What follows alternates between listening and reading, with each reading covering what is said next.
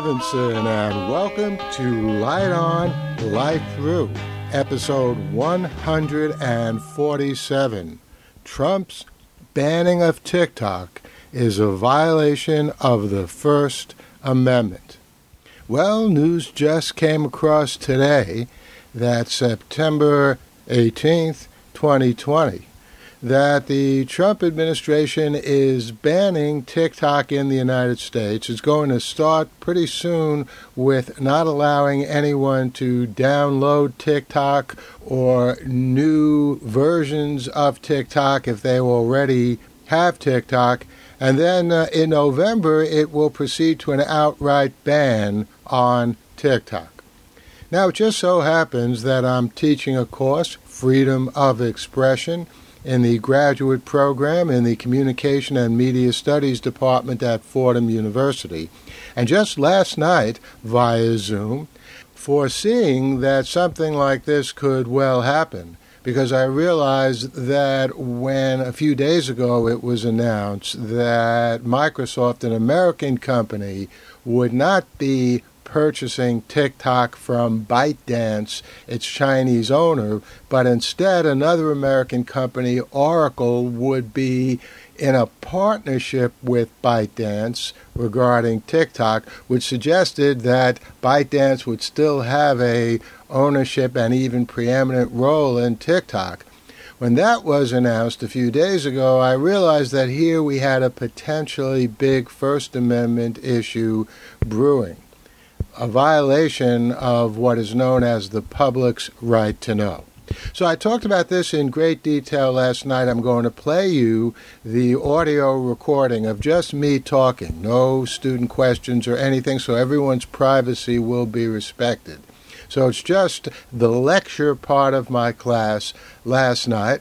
It's about 25 minutes or so. The sound quality, as always, isn't the greatest, but I think you'll be able to hear everything. And then after that lecture, I'll have a few more things to say. The Light on Light Through podcast. I always join anything that I can, anything that'll have me. That's why I joined TikTok.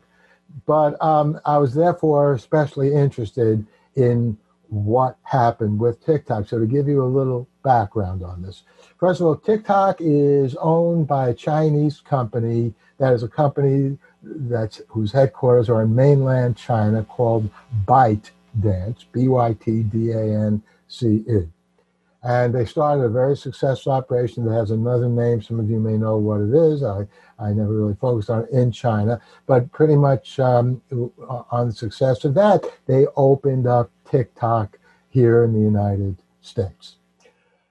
And it's been doing very, very well you know, people get tired of Twitter after a while. They get tired of Instagram. I don't know. TikTok has the durability of Instagram and Twitter. It's still a little too soon to tell, but TikTok has been grown by leaps and bounds. And one of the things we've already talked about in this class, and again, everything is sort of interconnected, is that apropos of right to peaceably assemble, Many of those demonstrations have taken place outside of Trump rallies. And this goes back to 2016 when there wasn't COVID.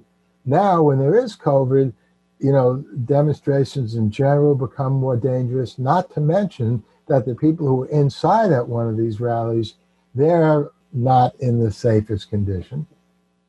As I think I mentioned, somebody who ran for president in uh, 2012 attended Trump's Tulsa, Oklahoma rally a few months ago and caught the coronavirus and died, you know, very sadly.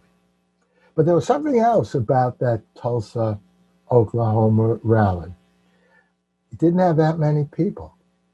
I mean, there were enough people for this poor guy to catch the virus and get sick, but it was not in any way packed. And the reason that it wasn't packed is the people who organized the rally on behalf of Trump thought that it was already packed. They thought that everyone who uh, was going to come had, you know, basically reserved the seat, and they couldn't give anybody any more seats. But in fact, it was not at all packed. And it was one of the most poorly attended rallies in the whole history of Trump's campaign. It's very easy to manipulate digital data and make it seem that a lot of people are signing up, reserving to come to the rally, when in fact they're not.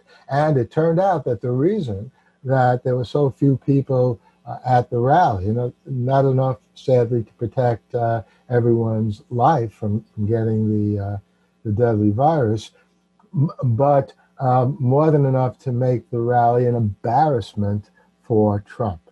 So Trump never said this, but I think there's no doubt that Trump's animus towards TikTok came from that. Trump hates to be embarrassed. He prides himself on drawing huge numbers of people to his rallies. I have no idea if this is true or not, but I'll just hazard a guess. He cares far more about his rally being poorly attended than he does about somebody who lost his life at the rally. I don't know that for a fact. It's just a, a surmise on my part, but I think it's a reasonable assumption. Because shortly after that, you know, TikTok had been around for a while. Suddenly, Trump and some of his supporters began making noise about TikTok. That it's dangerous. Why is it dangerous? Not because, you know, they spoofed Trump's rally. It's dangerous because the Chinese are the ones who own it. And to understand that, this relates to COVID in yet another way. Although most people, and in fact, every medical authority and professional researcher who have looked into the matter don't think that China did anything wrong. It wasn't China's fault that the virus originated in Wuhan province. Uh, but if you listen to Trump, he still calls it the Chinese virus. That's a kind of propaganda, constant repetition, exaggeration. Yeah, it initially started from China. Doesn't really matter where these things start. You know, the Spanish flu actually started in the United States, but people keep calling it the Spanish flu. It's not really fair to Spain. But um, Trump has had it into the Chinese for a while, and he thinks that the Chinese are working against Trump's reelection. If that's the case, good. Uh, you know, I'm, I'm very happy to hear that. But uh, Trump obviously isn't happy to hear that. And he has been wanting to, in some way or another, stick it to the Chinese government, crack down on them. And this event, or for the most part, non event in Tulsa, Oklahoma, gave him the final push. Uh, and so he began saying, we have to do something about TikTok. It's owned by China. You know, COVID virus originated in China. I'll say something. I'm pretty sure they didn't do it deliberately. You know, that kind of like faint statement, which all it does is raise suspicion. And by the way, there was a report yesterday from a Chinese scientist, someone who claims to be a Chinese scientist. Her Twitter account was, however, suspended because apparently she is an unreliable witness. She has claimed, and she was on Fox News last night, that the Chinese were deliberately developing the COVID 19 virus in a lab. She is the only one who thinks that. And again, medical authorities, you can tell biologically by looking at the nature of the virus whether or not it was spliced together, you know, in a gene splicing way that it was artificially created or whether it naturally evolved. I'm not a biologist, but I've looked into this a little. That's a very accurate test. And a lot of people look, have looked at the virus and it looks like a natural virus. So, with that in mind, Trump began blustering. We, we may have to shut down TikTok here in the United States. And, you know, when I heard that, it was like a dagger to my heart because I wouldn't have been able to break out my dance moves on uh, TikTok anymore.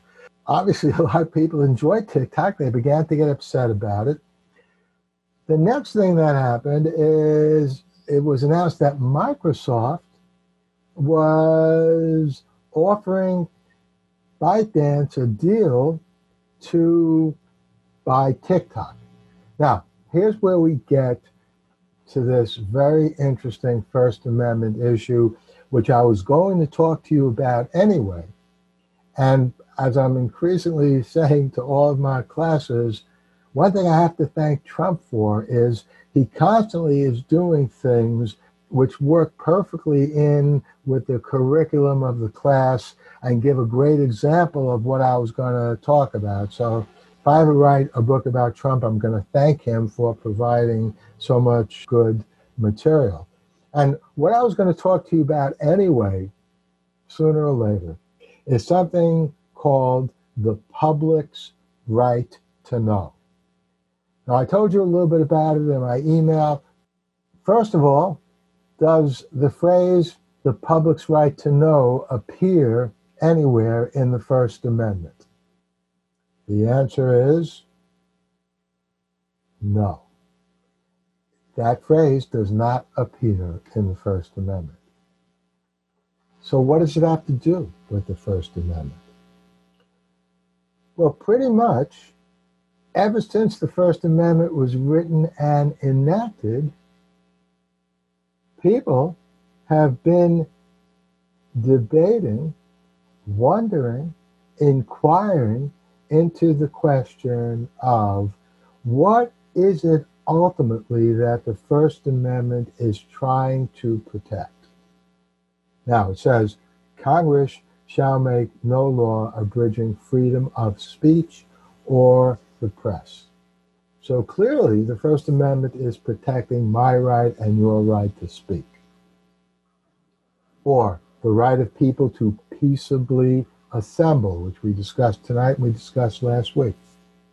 Clearly, the First Amendment is protecting that the right of people to peaceably assemble.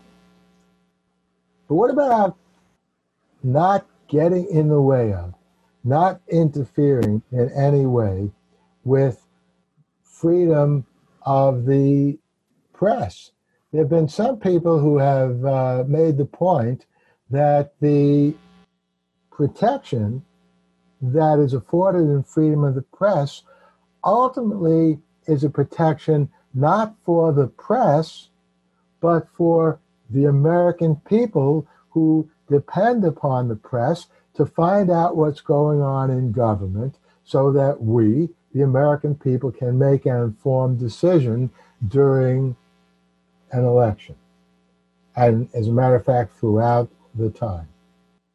That's an interesting proposition, isn't it? That ultimately, what is being safeguarded in the First Amendment are not the media, they're not the ultimate objects of and, and intended recipients of the safeguarding. It is the people who rely on the media. That's what's known as the public's right to know.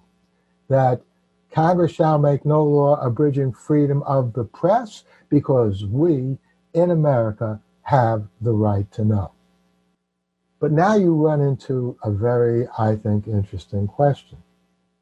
What do you do with a report that's available, for example, at first, only on the BBC, the British Broadcasting Company. Does the First Amendment protect the BBC's capacity to broadcast here in the United States?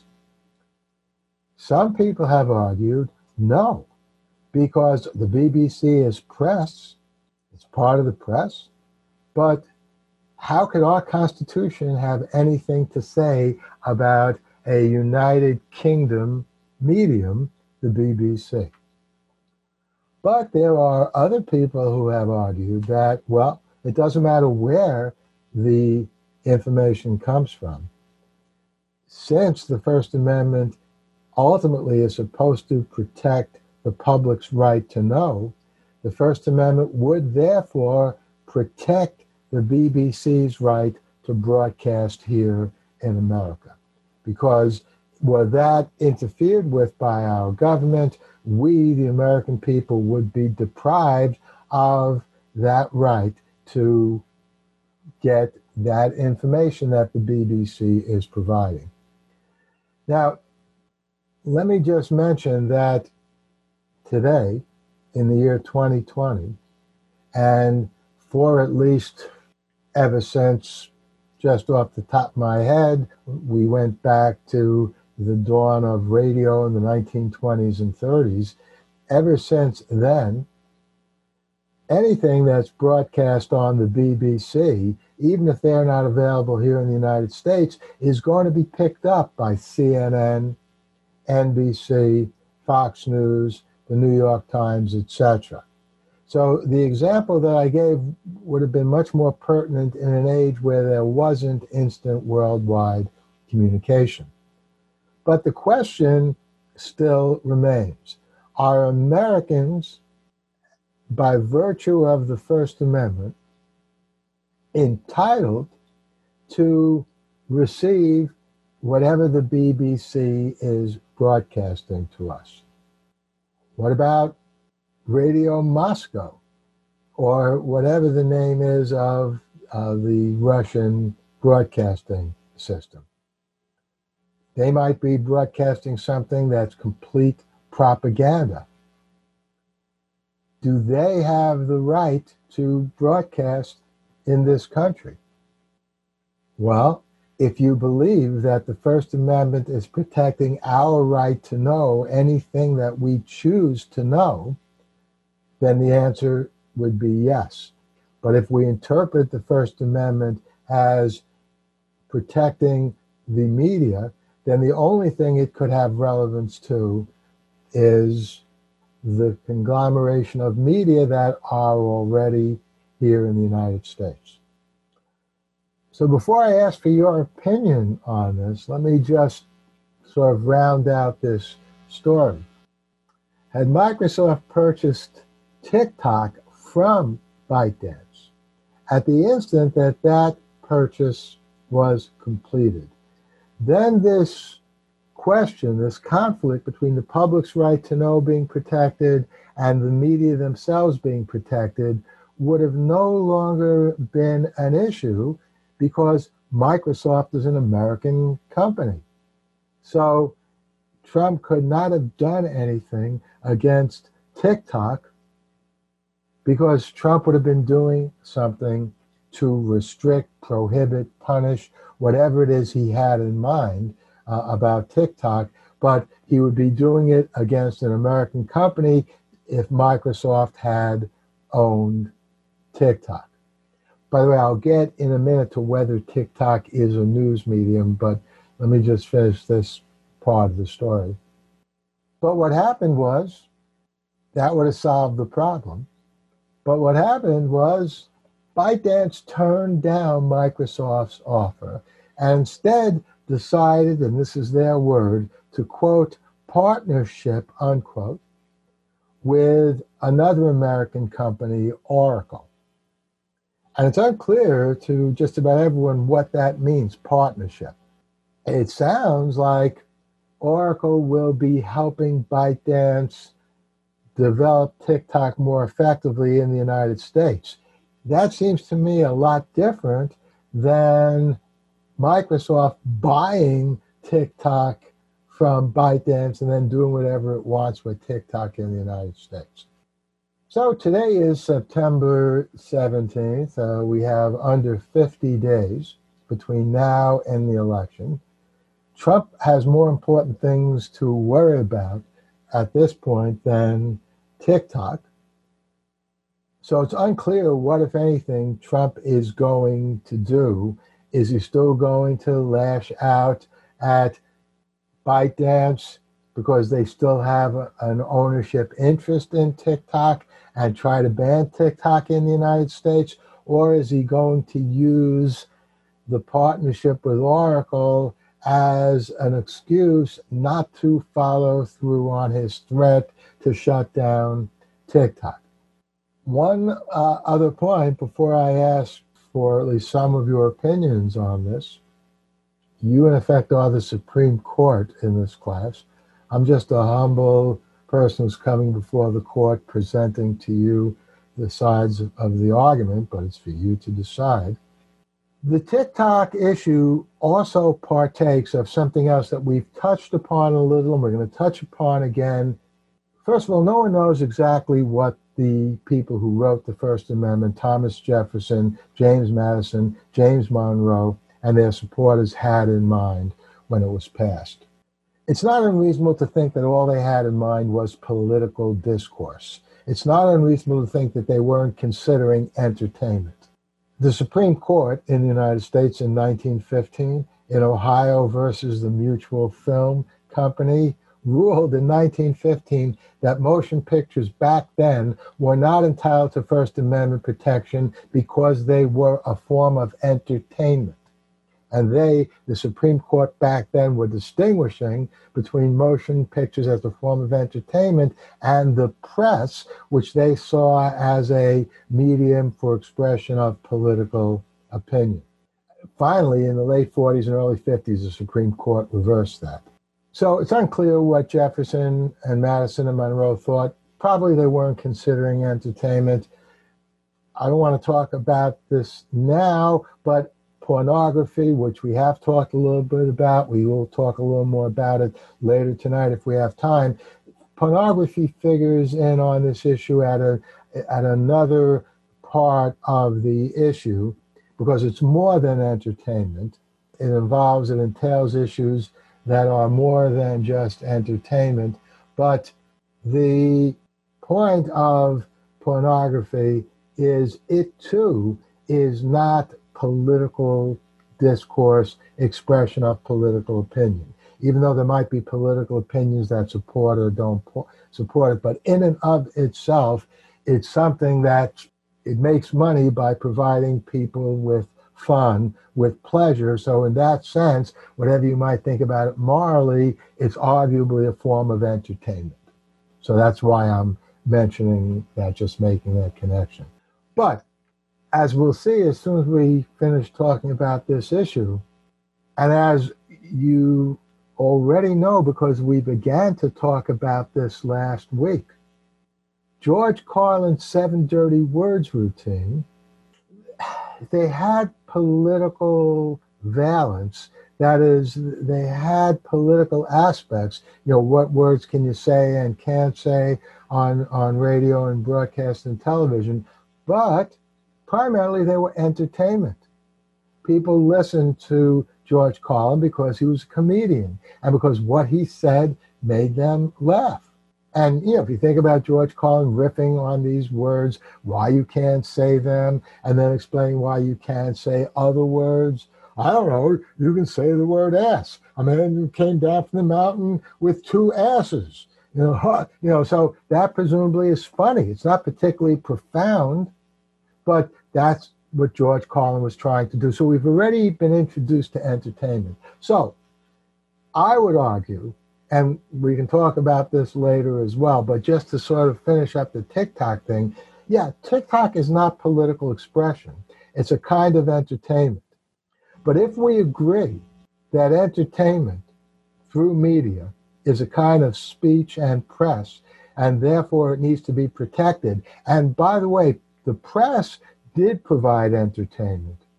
One of the issues we haven't talked at all about what do you do about novels like Lady Chatterley's Lover, which what we would in movie parlance call have X-rated scenes, explicit scenes. That those novels uh, and the Tropic of Cancer, which was pretty much a horrible name, I thought, for another what could also be called a pornographic novel, courts have by and large ruled that they are protected by the First Amendment and they're purely entertainment. So, does TikTok, this digital medium, is it entitled to First Amendment protection?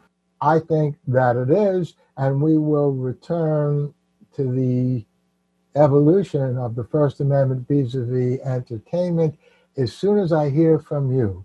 Not every one of you Supreme Court justices but just a sampling as to what you think of what I just laid out for you regarding Trump and TikTok.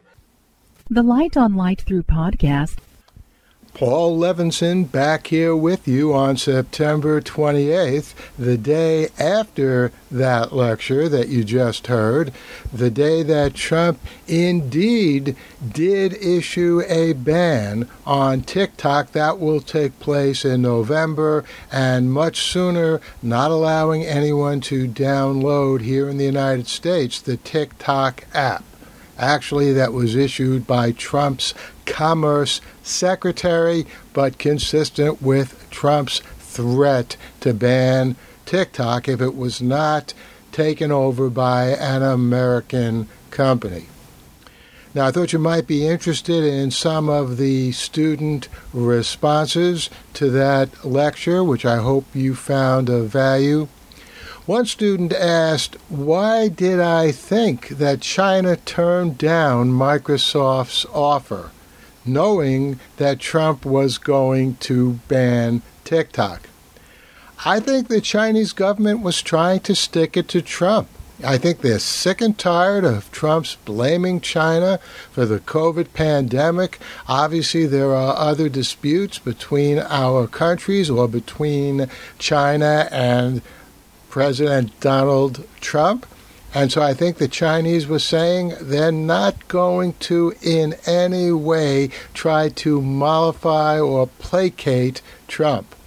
And so they did want some American involvement with TikTok. That's why they made that partnership deal with Oracle, but they didn't want to just outrightly sell it to an American company. Another student wondered if I was concerned about the fact that it's been alleged that China has been using TikTok to mine data on Americans. And as a matter of fact, most of the social media, Twitter and Facebook, have been accused of various kinds of data mining, providing information to potential advertisers, not foreign governments like like China, but it's the same sort of thing. Well, my response is I think that our government should investigate that, and these companies should be punished if they sell data about us to advertisers or anyone. But that doesn't mean and it doesn't justify a banning outright of TikTok, which again I think Trump is doing because he is angry at TikTok because of what they did to his rally in Tulsa. Not TikTok per se, but many of the users on TikTok. Speaking of that, my wife mentioned to me Sarah Cooper, who you have probably heard of, and so have I. She's done some hilarious videos mocking Trump. Those videos have been disseminated widely, but first and foremost on TikTok. So Sarah Cooper's videos could well be another reason that Trump is so angry at TikTok and ByteDance and wants to punish them. Well, I'll be back here soon with another episode of Light On, Light Through. Might be political, might be another review. Uh, there were just two new episodes on last night of Raised by Wolves. But one way or another, I'll be speaking to you soon again here on this podcast. In the meantime, enjoy.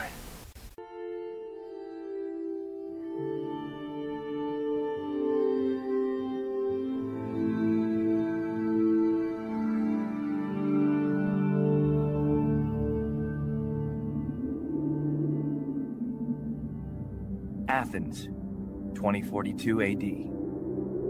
She ripped the paper in half, then ripped the halves, then ripped what was left again into bits and pieces of history that could have been. Sierra Waters had read once that, years ago, it was thought that men made love for the thrill, while women made love for the sense of connection it gave them. Curled Up with a Good Book says Sierra Waters is sexy as hell. You can find out more about The Plot to Save Socrates by Paul Levinson at theplottosavesocrates.com.